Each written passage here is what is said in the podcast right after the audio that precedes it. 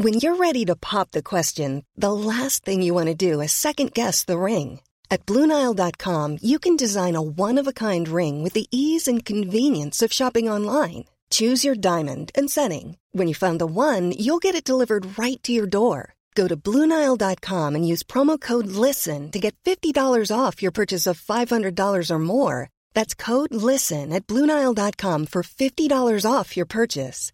Bluenile.com code LISTEN. Hiring for your small business? If you're not looking for professionals on LinkedIn, you're looking in the wrong place. That's like looking for your car keys in a fish tank.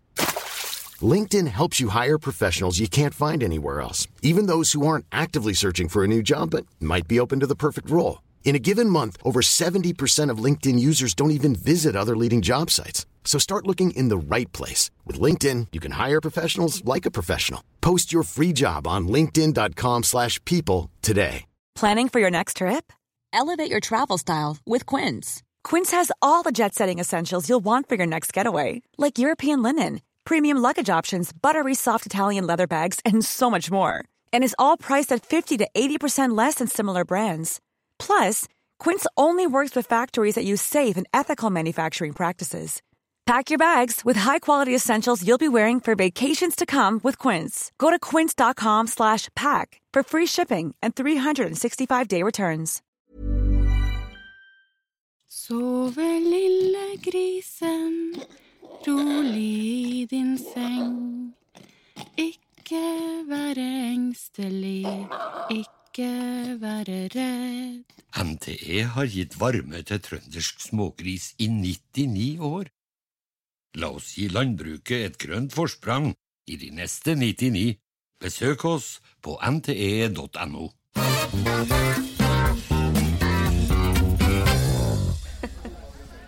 Sånn, da er vi i gang med en spesialpodkast live fra Trøndelagsmøtet. Omadressert er på plass. Harry Tiller er her. Det samme er Tone Sofie Aglen. God dag. God dag. Og Terje Eidsvåg. Hei, hei. God ettermiddag.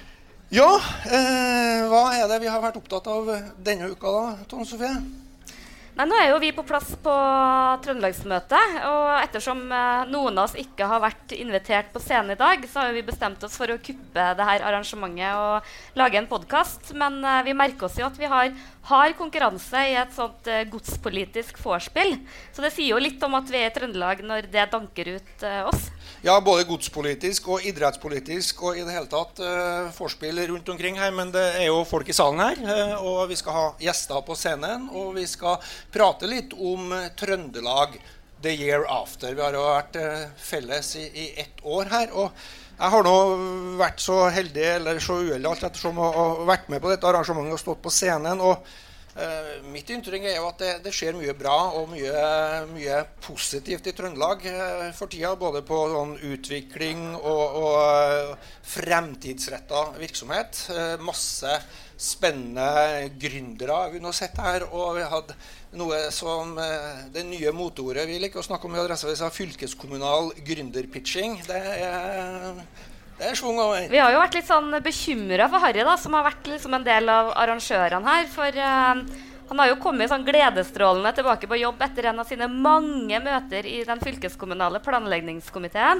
Og en dag kom Harry bare Ja, nå har vi løsningen på framtidens utfordringer.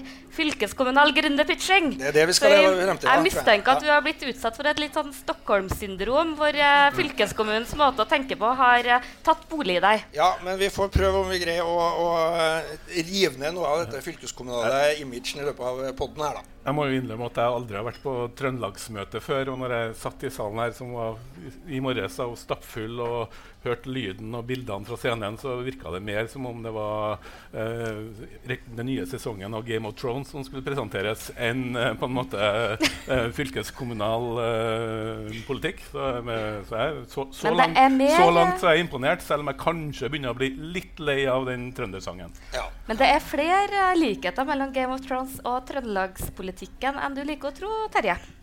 Ja, jeg, jeg synes jeg husker noen skrev en kommentar i Adresseavisa der du pekte ut Trøndelags John Snow og i det hele tatt også, så det, ja. det er noen, noen, likheter der.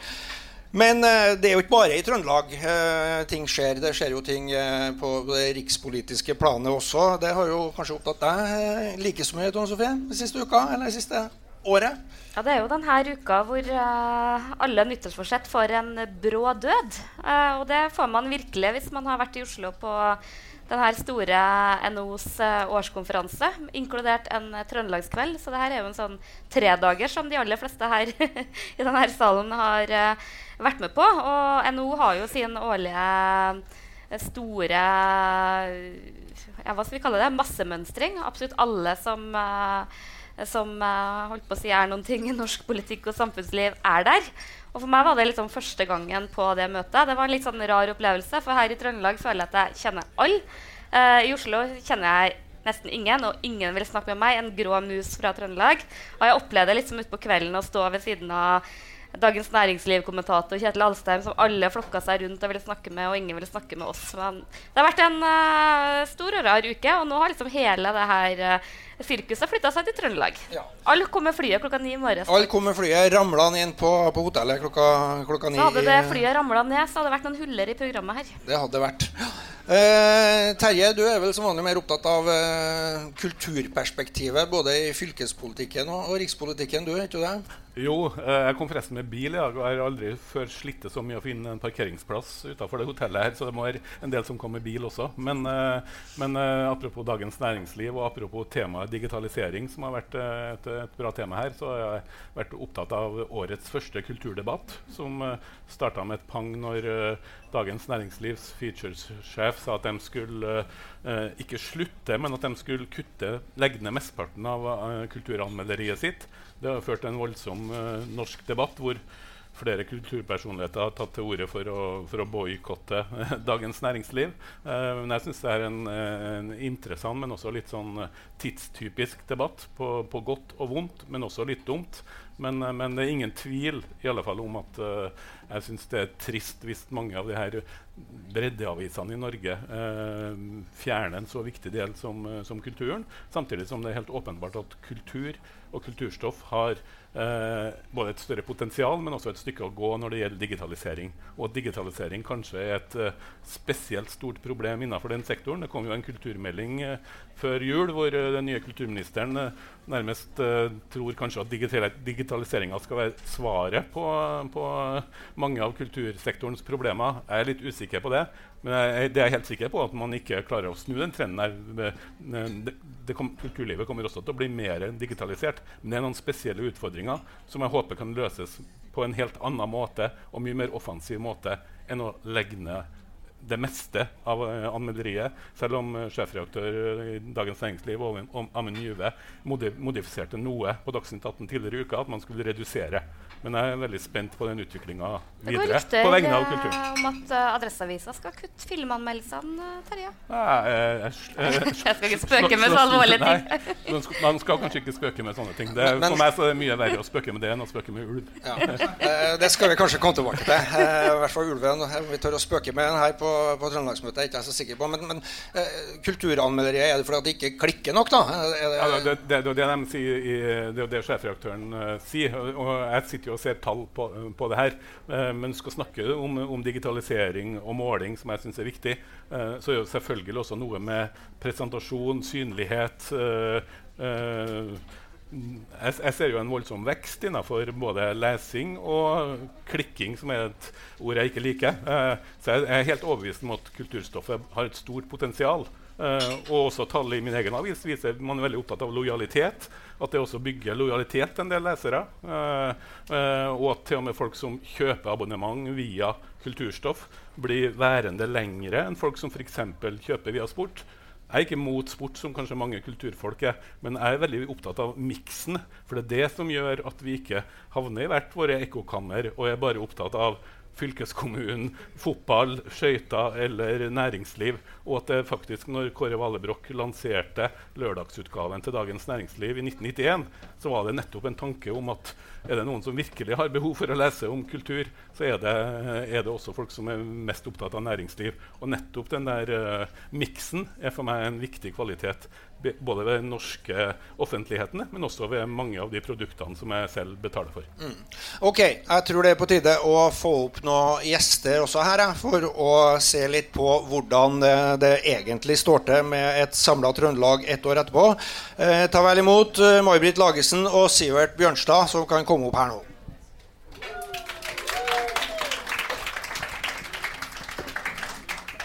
Ja, eh, dere må ta på dere disse mikrofonene og slå dere ned. Eh, jeg tror det er naturlig når vi nå skal, skal se på Skal vi se, nå er det litt sånn hvis du Litt feedback, men det går bra. Eh, vi begynner med, med, med deg, Sivert, fordi at eh, Eh, jeg satt jo og, så på, på, nettet denne debatten om et samla Trøndelag. Så var jo du tidlig på banen eh, i Adresseavisa.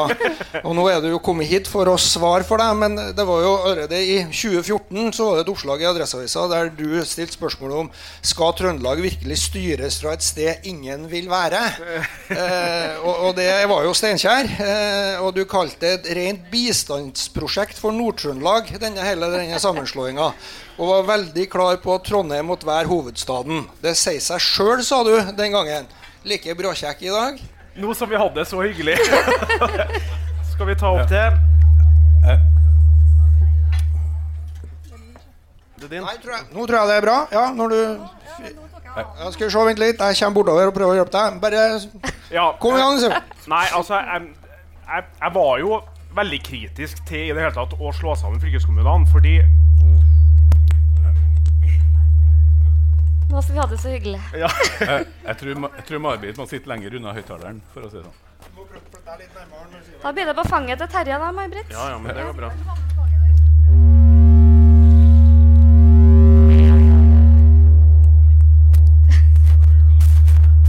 Jeg håper vi kan redigere i podkasten, uh, Harry. Får du til å flytte høyttaleren? Be betyr det at jeg slipper å svare på spørsmålet?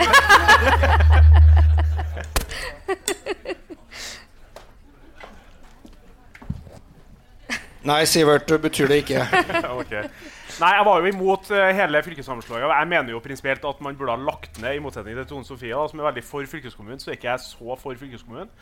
Jeg er veldig imot fylkeskommunen. Jeg mener at man klarer seg med to ledd. Og det at man slo sammen, det at man nå får en regionreform som gjør at man slår sammen også Trøndelag, så syns jeg det har gått veldig bra. da, At man har slått dem sammen. Etter, hvert har det gått ganske bra. Men det vil altså utsette fylkeskommunens død med i hvert fall 20 år. Og det var mitt problem med å slå sammen fylkeskommunene. At, at man utsetter en prosess. Man bærer havre til en død hest.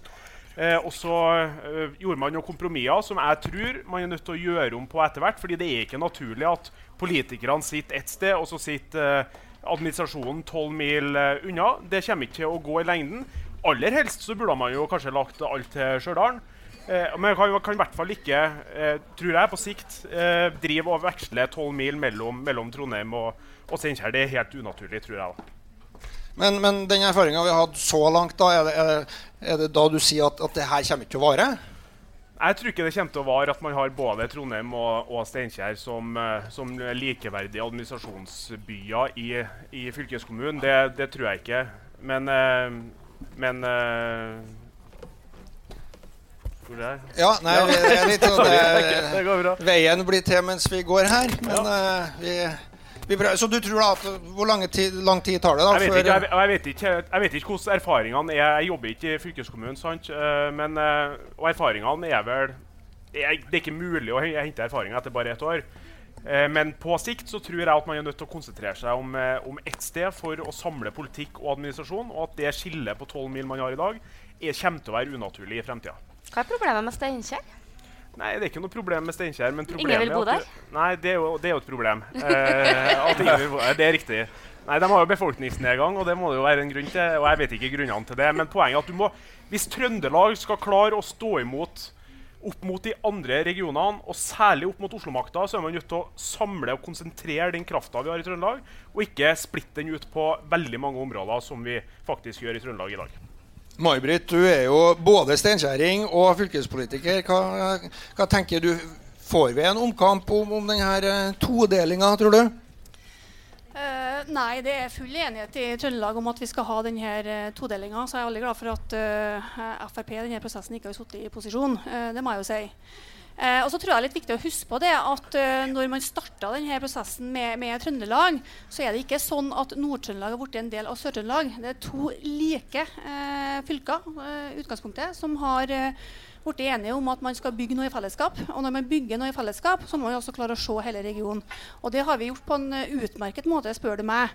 Eh, og så kunne jeg ha, selvfølgelig ha sagt mye om dette her med tror kanskje har stått seg bedre med parlamentarisme og sånn, men den debatten har vi jo hatt i fylkestinget nå, så den når jeg nok ikke gjennom med.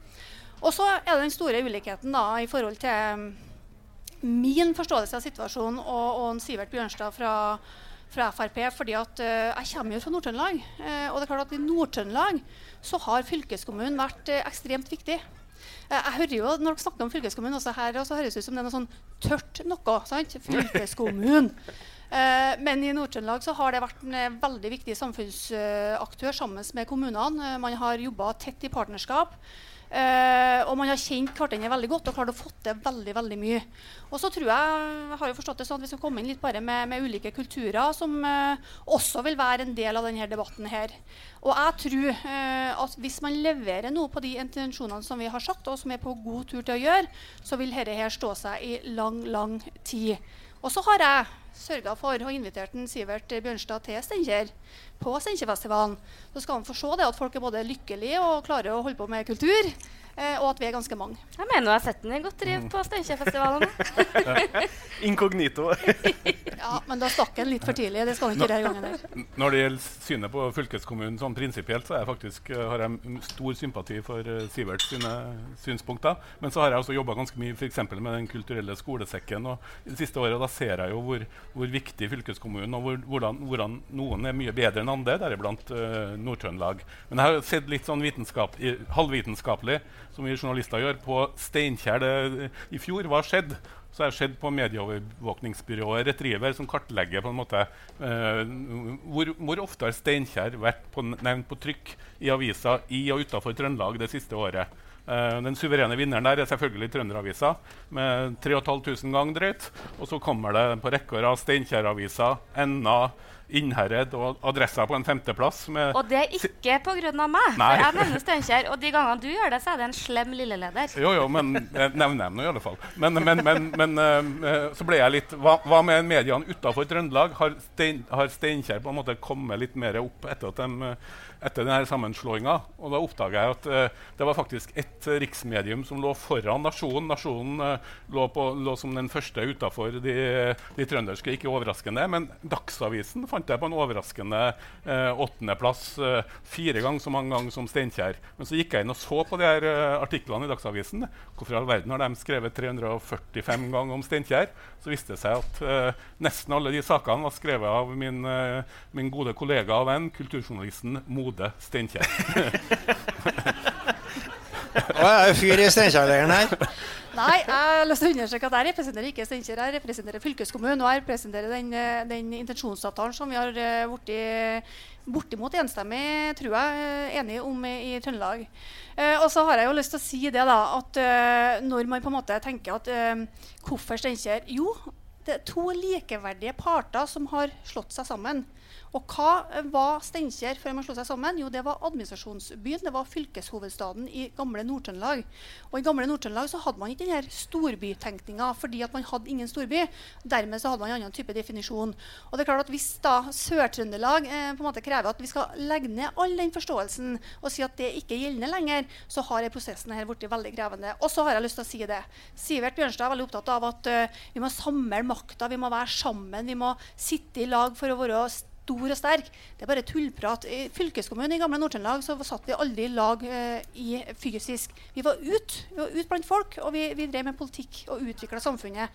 Og det skal vi også gjøre i Trøndelag. Og da har det egentlig ikke så veldig stor betydning hvor du sitter hen. Skrev du reiseregninga? Ja, og det gjør jeg fortsatt.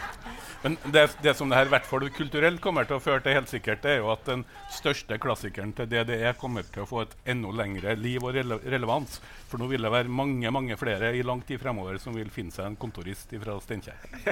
uh, morsomt poeng, men, men Tone Sofie, er det grunn til å tro at vi, vi, kommer til å holde oss med denne todelinga i, i overskuelig fremtid? Jeg tror at den kommer til å bli utfordra. kraftig. Eh, eh, også, mange er jo ganske frustrert. Jeg snakker jo med byråkrater som setter seg på toget til Trønderbanen. Og det er jo ikke en, sånn, en drømmereise akkurat å humpe av gårde der i på det saktegående toget som alltid er stappfullt. Og, eh, så, så jeg, jeg, skjønner frustrasjonen til mange, men jeg mener at det er en viktig forutsetning for den sammenslåinga. Og at, uh, at, det er viktig at man også utvikler Steinkjer. og Høres helt idiotisk ut, men jeg skjønner faktisk det behovet for å bygge et nytt fylkeshus på Steinkjer. Litt mer sentralt enn ute i Hutiheiten. Og så er det jo liksom Steinkjer har jo en helt annen kultur hvor, hvor, fylkeskommunen er viktig. Jeg må jo bare si jeg var nettopp på Steinkjer på et lite julebord. Og på hotellet der, og på hotellet ja, du har det, ja. På det hotellet så hang det altså fylkeskommunale propagandaplakater på veggene. Og det er liksom, Hvor ellers er det det finnes på hotell?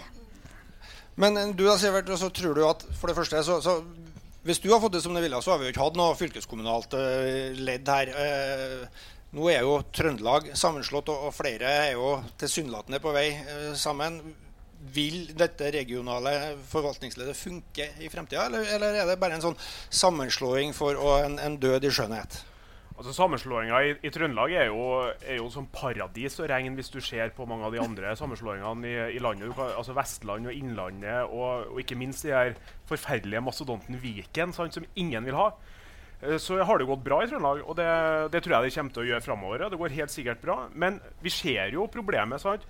Nå har vi holdt på med en oppgavemelding på Stortinget som skal overføre oppgaver til fylkeskommunen.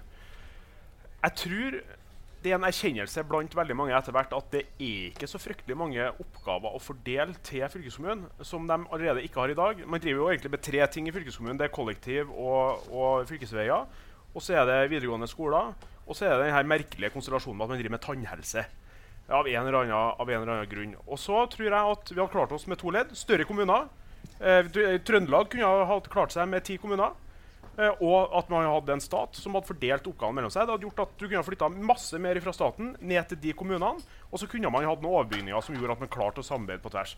Og jeg tror at uh, om uh, 30 år da har jeg slutta med politikk for lenge siden. Da er fylkeskommunen ferdig. Det er jeg ganske sikker på.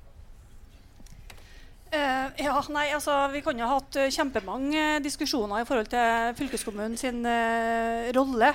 men da blir vi sittende. Da, da, er vi ikke ferdig om 45 minutter. for det kunne Jeg snakka mye om. Jeg har også kunne snakka veldig mye om hvor viktig det med, med tannhelse er, er for region, og hvorfor det er viktig at det ligger på regionnivå. Men det skal jeg ikke gjøre. Jeg tror det er bra det, det, ja, For nå var jeg nødt til å gjøre det. Men det jeg har lyst til å si, da fordi at han, eh, han Sivert han, han, tar litt æren for at det har gått så bra. Så han så, viser han til andre fylker. Det er, litt, eh, det er litt sånn eh, Jeg tror man må huske på det at det har gått bra fordi at det har vært frivillig. Det har gått bra fordi at man har skrevet intensjonsavtaler og blitt enige om hvordan ting skal se ut. Og jeg må si det, og nå skal jeg være helt ærlig har sett med grøss og gru på og skal begynne å diskutere med sørtrønderne etter en tvangssammenslåing. Da tror jeg vi har hatt dårlige forhandlingskort på handa i, i gamle Nord-Trøndelag. Og det tror jeg vi skal stå oss lykken bi for at vi gjorde det sånn. Og det, det vil også være med å bidra til at vi, vi lykkes med denne eh, sammenslåinga framover. Ok, det får være eh, litt om, eh, om hvordan ståa er nå. La oss nå se litt også på det som henger jo Skulle ha en liten meningsmåling her. Ja, det skal vi ha. Det, det er riktig. Eh, det er bra du minner meg på. Fordi at Vi må engasjere salen her også. Det handler jo om Trøndelags fremtid, og vi skal ha en kjapp håndsopprekning. Eh, hvem er det som tror at eh, Steinkjer er administrativt hovedkvarter i Trøndelag om fem år frem i tid? Rekk opp ei hånd. Ja, det ser Fylkesmann Frank Jensen er veldig overbevist om at uh, det skal være sånn. Han skal kjøre Trønderbanen fremover. Jeg vil si at det er kanskje et uh, flertall i, i, salen her som, som uh, mener det. det betyr Sivert at denne fors forsøket på å, å flytte alt sørover det, er, det er et krav om at du har en kontrastemming her. En kontra, ok, et krav om kontra. Nei, det er klart en spådom om at uh, Får vi håpe at barn på Trøndelagsmøtet bestemmer dette her. Ja. Ja. Vel, veldig representativ for Trøndelag. Dette er ikke Trøndelags elite, det her er folk flest. Det er jo stikkordet til å, å, snakke litt om elite, da. fordi at nå har vi jo eh, representanten Sivert Bjørnstad her fra et parti som slettes ikke greier å eh, få noe særlig fotfeste blant eliten i Norge. da. Eh, for de foretrekker Høyre og Arbeiderpartiet. Eh, presteskapet stemmer KrF, mens nesten ingen støtter Frp eller Senterpartiet. Uh, bakgrunnen for dette her er et intervju som uh, Statistisk sentralbyrå har gjort med, 1352 personer i den norske eliten, som nå er presentert i ei bok. og, og Sivert, det er Senterpartiet og, og, og Frp som ikke greier å få noe fotfeste i eliten. Er det et problem, eller er du tilfreds med det? Nei, det er jeg tilfreds med. Altså, når du sier ikke greier å få fotfeste blant eliten, så betyr det at vi har fotfeste blant veldig mange andre. da. Når vi har 0 blant eliten og har 15% i valg, så betyr det at det er ganske mange vanlige folk som stemmer på oss. Og det er jo ikke overraska over de tallene her i det hele tatt, at det er, at det er Frp og Senterpartiet som har eh, flest velgere blant folk flest, hvis vi kan kalle det det. da. Altså ikke blant akademisk, politisk, kulturell, eh, økonomisk elite. Eh, så syns jeg det er helt naturlig. Eh, og det tror jeg handler om eh, hvilket språk man bruker. Det handler om hvilke saker man, man, kjører fram. Og summen av det gjør at og sånn er det nødt til å være. Man er nødt til å appellere til forskjellige velgergrupper. Og de velgergruppene vi appellerer til, det er ikke folk som går på Trøndelagsmøte. Det er folk som er på jobb fra åtte til fire hver dag, gjerne i, i, i, først og fremst i privat sektor.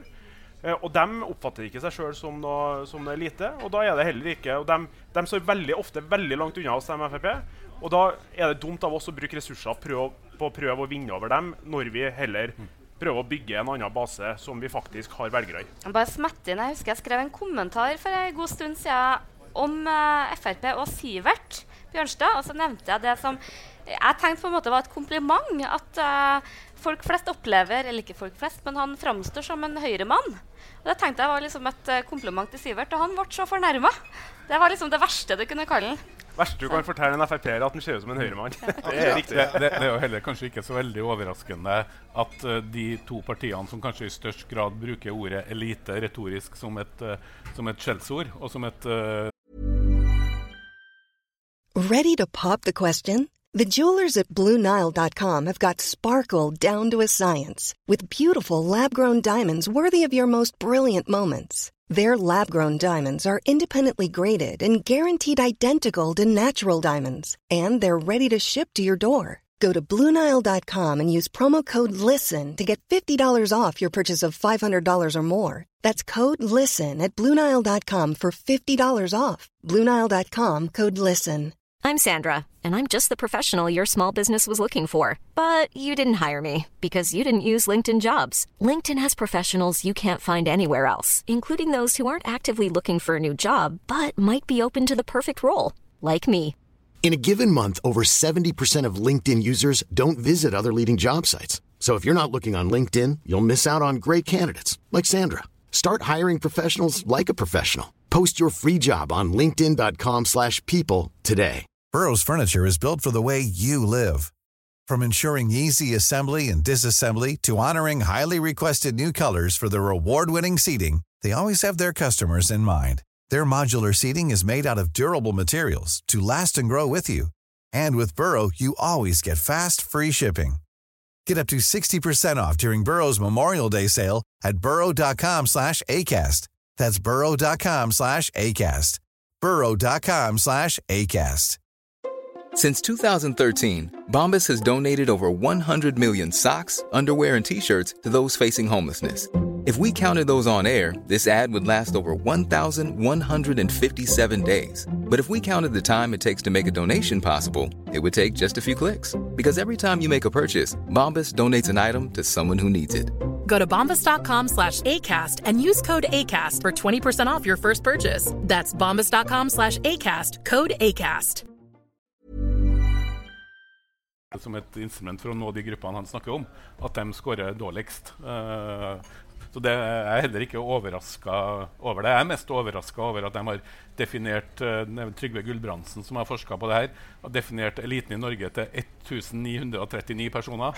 Uh, og til min uh, smule skuffelse så oppdaga jeg fra den definisjonen så tilhører jeg heller ikke ikke engang kultureliten tilhører jeg ifølge den definisjonen. Selv om, uh, ja, da lurer jeg, jeg på hvordan dem er. Ja, det kan du si. Ja, det kan du si. Men, men May-Britt kjenner Arbeiderpartiet skårer jo forholdsvis bra blant eliten. Hvem, hvem, er den, den, gjengen her? Nei, jeg har jeg skal være helt ærlig, ikke jeg fulgt med ordentlig i debatten her, annet enn at jeg har hørt han øh, Vedum øh, har øh, dratt den opp. og så burde jeg kanskje ha lest den forskninga i boka. Det skal jeg vel gjøre etter hvert. Eh, men litt sånn synsing her og nå, det kan jeg nå ha. Eh, og det er jo ikke overraskende at eh, folk flest og mangfoldet også stemmer Arbeiderpartiet. Arbeiderpartiet er jo et parti for alle, og det skal være en politikk for alle. Og det betyr jo også dem som defineres som elite. Nå vet jo ikke jeg hvilket definisjonsgrunnlag man har lagt i det. Eller er det økonomi? Er det er det status? Er det, nå hører jeg at kultureliten ikke er med. Altså, hva, hva er på en måte Kultureliten er med, men sånn som jeg leser definisjonene, så er det uh, viktige premissgivere og beslutningstagere. Uh, direktører, folk som sitter på mm. enten formell makt. Politikere. Ut, både Sivert, uh, i hvert fall med fylkeskommunen, kanskje sånn litt under eliten, men, men på Stortinget og som stortingspolitiker så er man definitivt en del av eliten. Men, eh, men, hvis det er sånn at man også defineres som lite i forhold til fylkespolitikken, så skjønner jeg jo godt at uh, jeg har villet stemme på meg sjøl. Jeg føler meg veldig der. Og jeg føler meg ganske, ganske, folkelig i forhold til både erfaring, kunnskap og det jeg har holdt på med gjennom hele livet. Så det er noe med, med forståelsen av mangfoldet. Og både Frp og Senterpartiet er jo særinteresseparti. Altså, det er særinteresseparti. Uh, Eh, vi vet jo hva Senterpartiet står for, og Frp er jo for lavere skatter og avgifter. og Det er kanskje i hovedsak det man eh, ønsker. Og det, og det treffer tydeligvis ikke alle, da. Eh, ja. Men er det sånn at, at uh, elite, eller de partiene som ikke appellerer til elite, at årsaken til det er at de er populistiske? Nei, nei jeg, jeg, jeg, jeg, tror ikke det. Uh, men så er det også litt altså, hva er elite? Terje sier at ja, vi på Stortinget vi blir sikkert regna med som elite. Men jeg har problemer med å se på meg sjøl som, eh, som, en del av eliten. Jeg innser at jeg har en del uh, makt, både formell og kanskje også uformell. Men at jeg skal at jeg skal være en del av eliten, det er ganske fjernt for meg. Altså. Men, det er jo fordi at du har vært med på å gjøre ordet elite til et skjellsord. Jeg er sikker på at alle fotballspillere vil like å si at de er en del av elitene. Mm. Samtidig, samtidig, det vil samtlige idrettsutøvere. Ja. Hvor, eh, så det handler jo litt om det. Men, men jeg, eh, det som, som, er litt interessant med undersøkelsen, da viser jo at uh, hvis du ser den såkalte eliten, da, så er folket i utakt med eliten uh, når det gjelder f.eks. innvandringspolitikk. Eh, så heller de nok mer på, på, på, Sivert og co. Når det gjelder økonomisk politikk, eh, så er eh, mye av de ideene for den liberalistiske eller liberale delen av Frp helt på linje med eliten. Uh, her er jo bare valgt hvilket parti ville de helst ha stemt på. Jeg er ganske sikker på at mye av den økonomiske eliten i Norge er mye nærmere enn mye av det som, uh, som Fremskrittspartiet står for. Enn f.eks. kanskje Senterpartiet. Så hvis man har gått lenger enn i den spiralen, her, så har man funnet mer nyanserte syn på det her. da. Ja, og Det høres uh, veldig interessant ut. Jeg føler at jeg er veldig enig i de vurderingene. Men så er det også noe med å forstå at når man bruker begrepet elite, så tenker man det er noe annet enn hos andre. Men, men, det er faktisk en del av folket, det òg. Man er opptatt av skole, man er opptatt av helse, man er opptatt av velferdsordninger, man er opptatt av at ungene skal ha det bra. Og Det er klart uh, det politiske synet gjenspeiler også det blant de her menneskene her i vår befolkning. Jeg vet ikke hvem de 1372 menneskene er heller. Men jeg, 39. Jeg 39? Okay. 1939. Tenk ja. på krigen. Ok. Ja. Eh, noen av dem er kanskje trøndere òg. Jeg vet ikke, Har vi elite i, i Trøndelag, og, og, hvem er det? Jeg tror i hvert fall eh, mange av dem er her i kveld. Eh, og, men jeg syns det er litt sånn fascinerende, for det, særlig de to siste årene så har jo særlig Senterpartiet vokst veldig opp som en sånn uh, litt sånn anti-eliteparti. Og jeg synes særlig Vedum har jo på en måte gått veldig langt i å liksom eh, fine eh, maske en sånn retorikk som går på eliten. De går i dress, eh, sykler elsykkel til kontoret. Uh, har Tesla, skjønner ikke hvordan vanlige folk har det, eh, mot uh, liksom, den vanlige folkelige fornuft på bygda. Jeg må si at Det er en, sånn der, en todeling som jeg har veldig lite sans for. særlig det å liksom, sette liksom, kunnskap og, og, sånn opp mot den folkelige fornuften. Mm. Men jeg syns også at det er litt sånn absurd Sånn som jeg kjenner Senterpartiet fra Nord-Trøndelag, så har jo Senterpartiet all, all hovedsak vært en del av eliten som har styrt kommuner, som har styrt fylket. Mange av de store uh, selskapene har hatt uh, styreledere fra Senterpartiet som har vært maktpolitikere, som har vært opptatt av uh, Uh, slå sammen kommuner, ta beslutninger sånn, uh, Så jeg tror mange av dem ikke helt kjenner seg igjen i det her uh, nye Senterpartiet. Men jeg tror de sitter veldig stille i båten, for det funker jo åpenbart som fjell. For de ligger jo rundt 11-12 og, og da tror jeg ingen liksom tør å utfordre. For de appellerer åpenbart til til folk. Ja, det gjør jo åpenbart det. Og, og, hvis det er sånn at elite er dem som uh, kjører elbil og drikker kaffe latte og, og eh, tar uh, kollektivtrafikk, så, så, så, er det jo mange som er en del av eliten. Men det er kanskje, kanskje derfor det Drikker du kaffe latte òg? Overhodet ikke. Skal ha tatt seg ut. Men det er kanskje derfor det er politisk eh, opportunt å, å, å stigmatisere en sånn gruppe. Da. Så funker det i, i, for å få frem et, et politisk budskap? Ja, altså, jeg, jeg, har sesongkort på Lerkendal og liker å høre på Åge-konsert og er på søndagene om sommeren på bilbingo på Jervskogen. Så at jeg skal være en del av noe elite, det, jeg har fortsatt problemer med å forstå det. Men jeg tror du har, riktig, jeg tror du har rett i at selvfølgelig så Alltid hvis man prøver å skape motsetninger, og det gjør alle partier hele tida alle partier gjør det, selv om noen sier at man ikke gjør det. Så gjør man det. selvfølgelig gjør man det. Fordi at det skaper skillelinjer. Det gjør at enten så heier du på dem, eller så heier du på dem. Og nå er eliten, elitediskusjonen, elitefolket, har blitt det nye på en måte Du kan snakke om skattelette til de superrike, eller du kan snakke om, eh, om velferd. Det var, liksom, det var det gamle. Nå er det elite versus folket. Og jeg tror at det bare kommer til å tilta i, i, i styrke også i Norge. Men, det, men, da må vi jo ha politikere og vi må ha samfunnsdebattanter som sier at den inndelinga i Norge jeg mener at den er ikke hensiktsmessig. Det er ikke, og jeg er enig med Tone Sofie, det er ikke sånn at du har en, en, politisk eller en akademisk elite i Norge som bruker elsykkel og som drikker kaffe latte, eh, som styrer landet. Det er ikke sånn. Det er vanlige folk fra hele landet som styrer landet her. Eh, og det er vi fra, som er innvalgt fra Trøndelag, og det er dem som er fra Finnmark og dem fra Agder. Representativt demokrati. Og, og, jeg, og jeg, kjenner 168 andre da, enn meg sjøl ganske godt. Og det er helt vanlige folk som ikke bruker elsykkel og som ikke drikker kaffe latte. Hva er galt med elsykkel? Nei, men, altså, men, hvis man bruker det som et skjellsord, så blir det galt. Men mange av dem bruker elsykkel òg. Og mange bruker vanlig sykkel. Og noen, noen, er på scooter. Det er helt flott. Men det er vanlige folk som styrer Norge, og det tror jeg vi skal være glad for. Terje, jeg lurer på vi er jo midt oppi en eh, opprivende ulvedebatt også. Det et, henger det sammen med denne elitedebatten, eller er det mer en sånn by-land-debatt, eller begge deler? Begge deler, tror jeg. jeg tror det henger sammen. Og at ulven har blitt en, et markør og et viktig, et viktig, symbol for mange, og som nettopp får frem denne diskusjonen her rundt motsetninger. Og så er det nok et bilde også på det polariseringa vi ser på mange felter.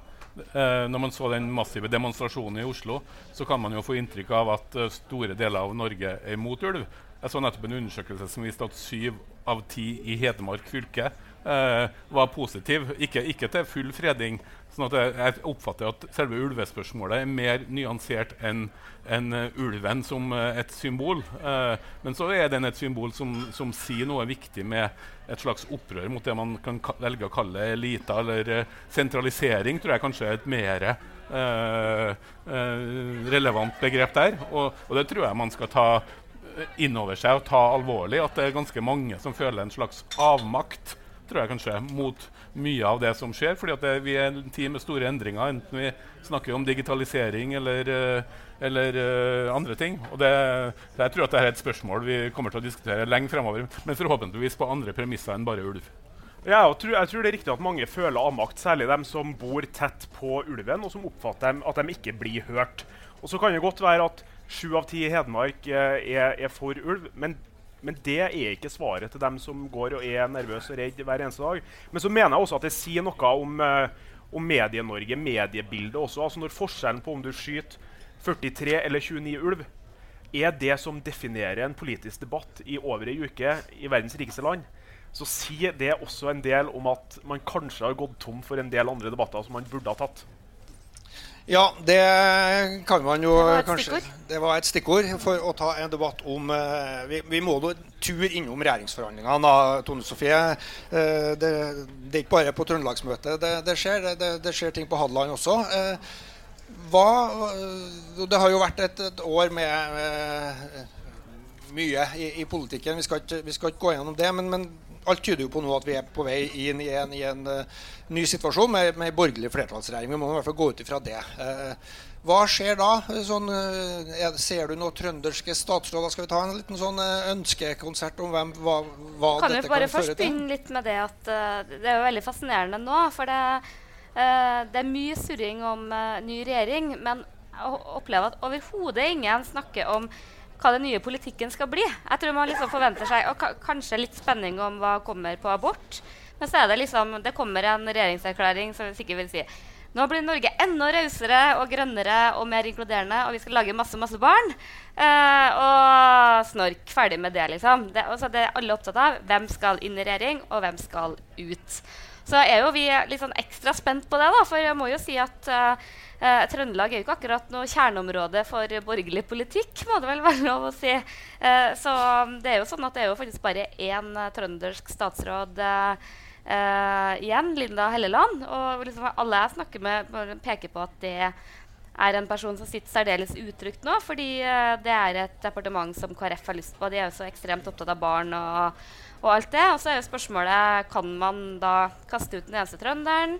Eh, og hvem skal eventuelt eh, komme inn, eller blir det en veksling? Hva tenker du om dette, Sivert?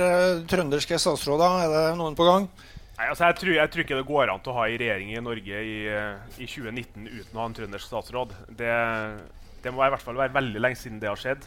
Eh, så det tror jeg ikke er mulig. Og, og jeg syns Linda gjør en, gjør en, god jobb. Og det er selvfølgelig mulig å se for seg hun også i andre departement enn en Barne- og likestilling.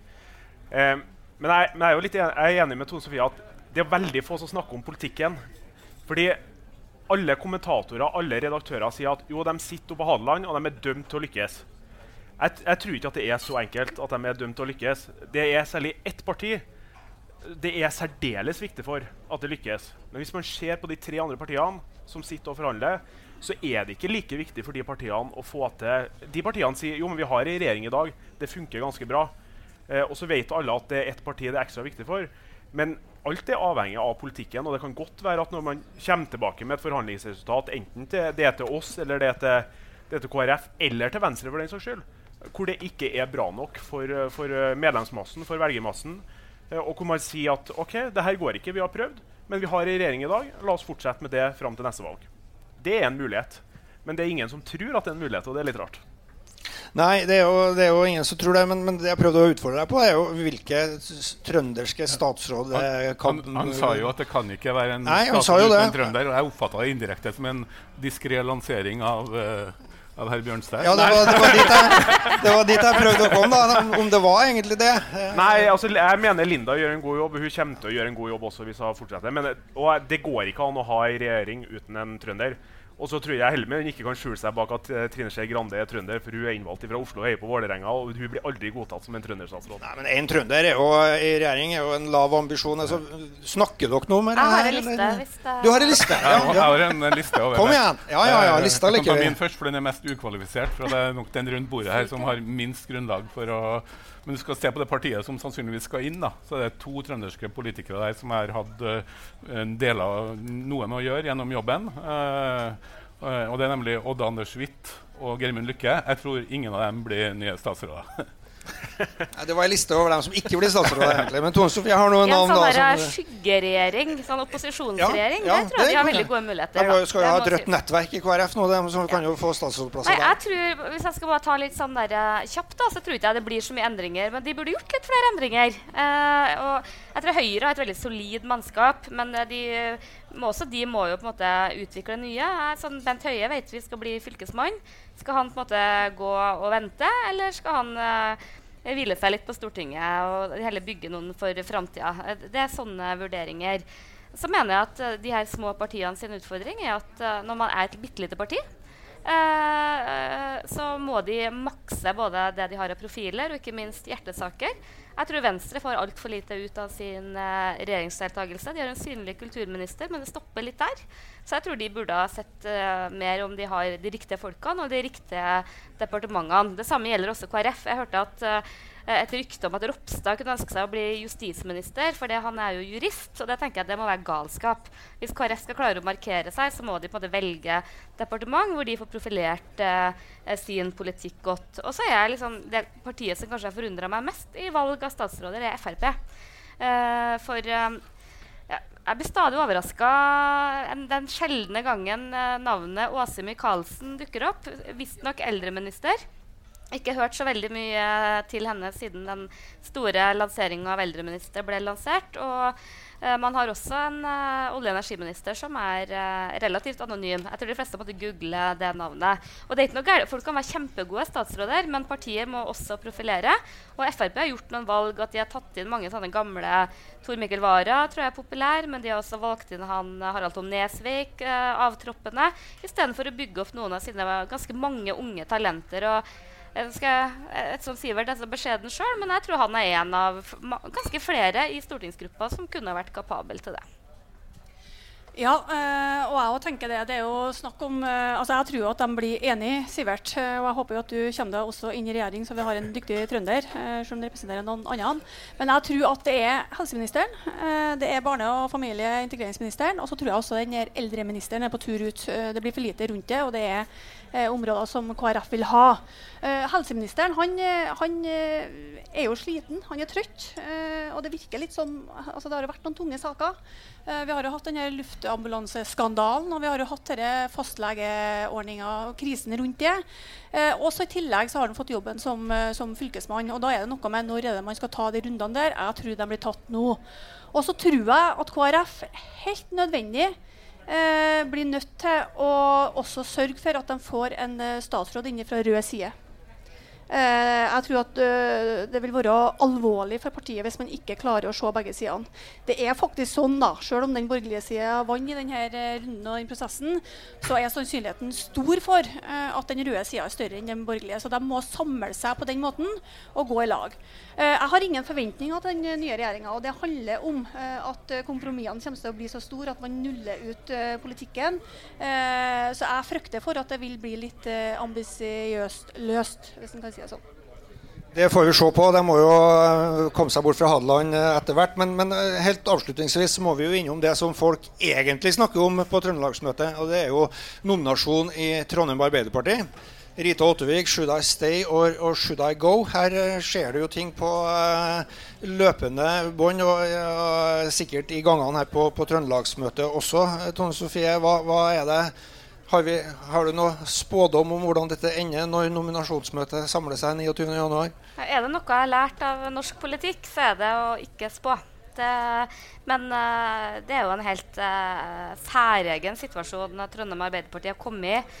At uh, vi stadig får nye oppslag om at Eh, kretsen rundt Rita Ottevik uh, hevder at hun kan komme til å trekke seg. At det står så hardt mot hardt med to fløyer om, om to lister. Som for, jeg tror for den gjengse uh, borger så tror jeg det framstår veldig sånn derre uh, hipp som happ hvem av, de personene som blir valgt. Men her er det utrolig mye som uh, ligger under. Jeg må si. Det var litt sånn komisk, for i går så møtte jeg um, Jonas Gahr Støre i baren. Og han var på vei hjem, og det syns jeg var veldig tidlig. Og da sa han det at uh, det var fordi han skulle uh, klokka åtte så skulle han til Trondheim. Og jeg ble bare Å, herregud, skal de sende Jonas Gahr Støre for å megle i denne konflikten? Da tenkte jeg det kunne mulig være lurt.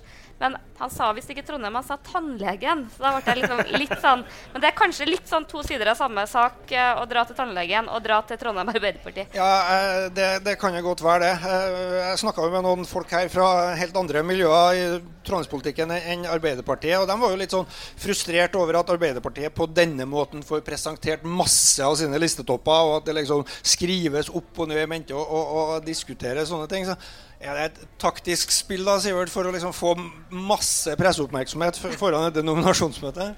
Det, det, er jeg helt sikker på at det ikke Jeg er sikker på at de ville vært her foruten hvis de kunne ha valgt det. Eh, men vi, eh, jeg har ikke sittet inne i salen i hele dag. Jeg har vært litt utafor også. Og når du ser alle de Arbeiderpartifolkene som har gått til og fra ulike rom, og, og, opp og ned i heiser og inn og ut overalt, så skjønner man jo at det er noe som skjer. Jeg, jeg kjenner ikke Arbeiderpartiet. og jeg det er vanskelig for meg å ha noe kvalifisert uh, gjetning eller holdning til, til, noe av det som skjer. Men, men sånn sett utenifra så er det vanskelig å se for seg, når, no, når det, strikken nå er strukket så hardt og stramt som den faktisk er, at, skal, at, noen skal kunne komme ut som vinnere av det her uten at du har ei uh, bitter, tapende side. Det, det syns jeg ser veldig vanskelig ut. Noen må gi seg. Eh, hvis man ikke kjører det helt ut da, på nominasjonsmøtet og, og stemmetallene avgjør, det, det, er vel mindre sannsynlig. Men noen kommer til å måtte bøye av, uh, bøye av før det. Men den sida som bøyer av, jeg kan ikke forstå at de kan ha tillit til den andre sida, og at de skal kunne drive valgkamp for et lag de overhodet ikke er interessert i å støtte. Uh, sånn sett så er det jo jeg tror Hovedproblemet er at de har ikke tillit til hverandre. Det høres jo akkurat ut som partene i KrF. Så kanskje de tapende i Arbeiderpartiet kan starte en sånn Arbeiderpartiet drivkraft-konkurranse à la Anders Schmidt? Ja, Nå blir det jo eh, røde nettverk der også, så det er mulig at de kan, de kan slå seg sammen. Slå seg sammen ja. Ja. Og, og, finne ut, nei da, men, men dette dramaet utspiller jo seg, og den som følger med utover også her i korridorene på Trøndelagsmøtet, det er jo som, som Sivert sier, det er, jo, det er, jo, eh, interessant å observere hvem som snakker med hvem, hvem som spiser lunsj med hvem, og hvor man, man spiser lunsj. Så det, det, politikken lever jo eh, her også mens vi, mens vi holder på med, med, andre ting. May-Britt, har du tenkt å blande deg inn i nominasjonen til Trondheim Arbeiderparti du, helt på slutten her? Gjør det, da. Gjør det, ja. Dikte litt, da. Nei, nei, da, men altså, det er klart at uh, nominasjonen, den, den uh, Vi er opptatt av det alle sammen. Uh, og vi er jo en medlemsorganisasjon, og det ser man jo gjennom nominasjonsrundene vi har. Men jeg har lyst til å si det at vi snakker om, vi snakker om en ordførerkandidat som jeg oppfatter at alle vil ha. Det er en ordførerkandidat alle vil ha. Rita Ottorvik har sittet i 16 år, kanskje den lengstsittende ordføreren. Hun eh, etter min mening har stor tillit blant innbyggerne. Hun har, øh, opplever respekt. Eh, og det er klart at øh, Sånn som man ser det nå gjennom eh, Adresseavisa, så kan man jo eh, stille spørsmål ved det om det blir litt ensidig dekka også den biten der. Eh, jeg føler meg trygg på at eh, vi kommer godt ut av også denne runden her. Eh, og jeg føler meg også trygg på at dette her ikke ender opp i et nominasjonsmøte. Eh, det er viktig for Trondheim, men det er også veldig viktig for Trøndelag. Eh, så jeg håper dette løser seg ganske snart. Jeg har òg registrert at veldig mange møtes og snakkes og spiser mat i lag. så jeg håper at dette kanskje kan løse seg litt utover kvelden. Kanskje bør vi ha en nachspiel-podkast? Hvis vi greier å løse nominasjonen i Trondheim Arbeiderpartiet i løpet av et nachspiel, så skal vi sørge for å lage en podkast på det. Og så må jeg bare kommentere det når Sivert sier at det kan se ut som man ikke spiller på samme lag eller ikke har tillit. Det handler ikke om det. Politikken er vi enige om, og den har vi vedtatt. Uh, og vi går alltid i samme, samme, retning. Men så er det dette her med å være med og, og, og både utvikle og utforme, og der har vi et veldig stort engasjement i Arbeiderpartiet.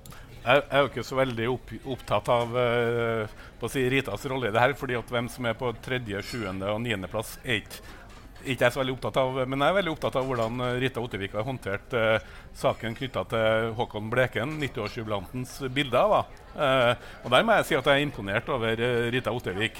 Det tar alle for gitt i dag at, at de groteske bildene, som jeg syns er, er sterke og bra bilder, men at en, eh, en avbilda tolker dem på den måten, det, det er ikke opplagt i Norge. Jeg, jeg, husker bare tilbake til midt på 80-tallet, hvor, eh, hvor, det var en utstilling i Trondheim hvor hvor Kåre Willoch ble karikert gjennom både plate og utstilling. Det heter Willoch, The Wilcox Talk. Og Der eh, sier kunstneren Per Maning, som i dag er en av Norges største fotokunstnere, at statsministerens kontor lå hardt på for å få stoppa og gravlagt det prosjektet. Så det at, eh, det at uh, en, en avbilda tolker det på den måten, det syns jeg faktisk Rita Ottervik skal ha honnør for. For det, der, der er jeg imponert. Ja, og det der Rita Ottervik viser sin uh, store politiske klokskap og raushet, for det er den hun har. Uh, og det er klart at han, uh, Håkon Bleken han, han, bruker jo kunsten sant, i den politiske debatten, og det har han jo rett til, og det skal han gjøre. og så kan man jo være uenig eller enig i sak. nå har jo han valgt å delta med kunsten i en enkeltsak i Trondheim. Det handler om Nidarøhallen. Eh, jeg kunne jo ha ønska at da Rita Ottervik har blitt fremstilt i et bredere perspektiv da, i forhold til også en del eh, andre ting hun har gjort for Trondheim by. Da skal vi avslutningsvis prøve å få enda en håndsopprekning i salen. Spørsmålet er jo hvem tror at Rita Ottervik blir Arbeiderpartiets ordførerkandidat ved, ved høstens valg? Opp med hånda. Det, det var varm kaffe. Ja, ja traktene med strøm Skal vi ta en kontra? Er det noe forskjell på det, da? Ja, det er et soleklart flertall for, for Rita. Det var det vi hadde å by på fra Omadressert live i denne omgang. Takk til Sivert Bjørnstad og May-Britt Lagesen, og takk for oss. Hold kaffen varm i de neste 99 år. Besøk oss på nte.no. A lot can happen in the next three years. Like a chatbot may be your new best friend. But what won't change? Needing health insurance. United Healthcare Tri Term Medical Plans are available for these changing times. Underwritten by Golden Rule Insurance Company, they offer budget friendly, flexible coverage for people who are in between jobs or missed open enrollment. The plans last nearly three years in some states, with access to a nationwide network of doctors and hospitals. So, for whatever tomorrow brings, United Healthcare Tri Term Medical Plans may be for you. Learn more at uh1.com. Hi, I'm Daniel, founder of Pretty Litter. Cats and cat owners deserve better than any old fashioned litter. That's why I teamed up with scientists and veterinarians to create Pretty Litter. Its innovative crystal formula has superior odor control and weighs up to 80% less than clay litter. Pretty Litter even monitors health by changing colors to help detect early signs of potential illness. It's the world's smartest kitty litter. Go to prettylitter.com and use code ACAST for 20% off your first order and a free cat toy. Terms and conditions apply. See site for details. Planning for your next trip? Elevate your travel style with Quince. Quince has all the jet setting essentials you'll want for your next getaway, like European linen, premium luggage options, buttery soft Italian leather bags, and so much more. And is all priced at 50 to 80% less than similar brands. Plus, Quince only works with factories that use safe and ethical manufacturing practices. Pack your bags with high-quality essentials you'll be wearing for vacations to come with Quince. Go to quince.com slash pack for free shipping and 365-day returns.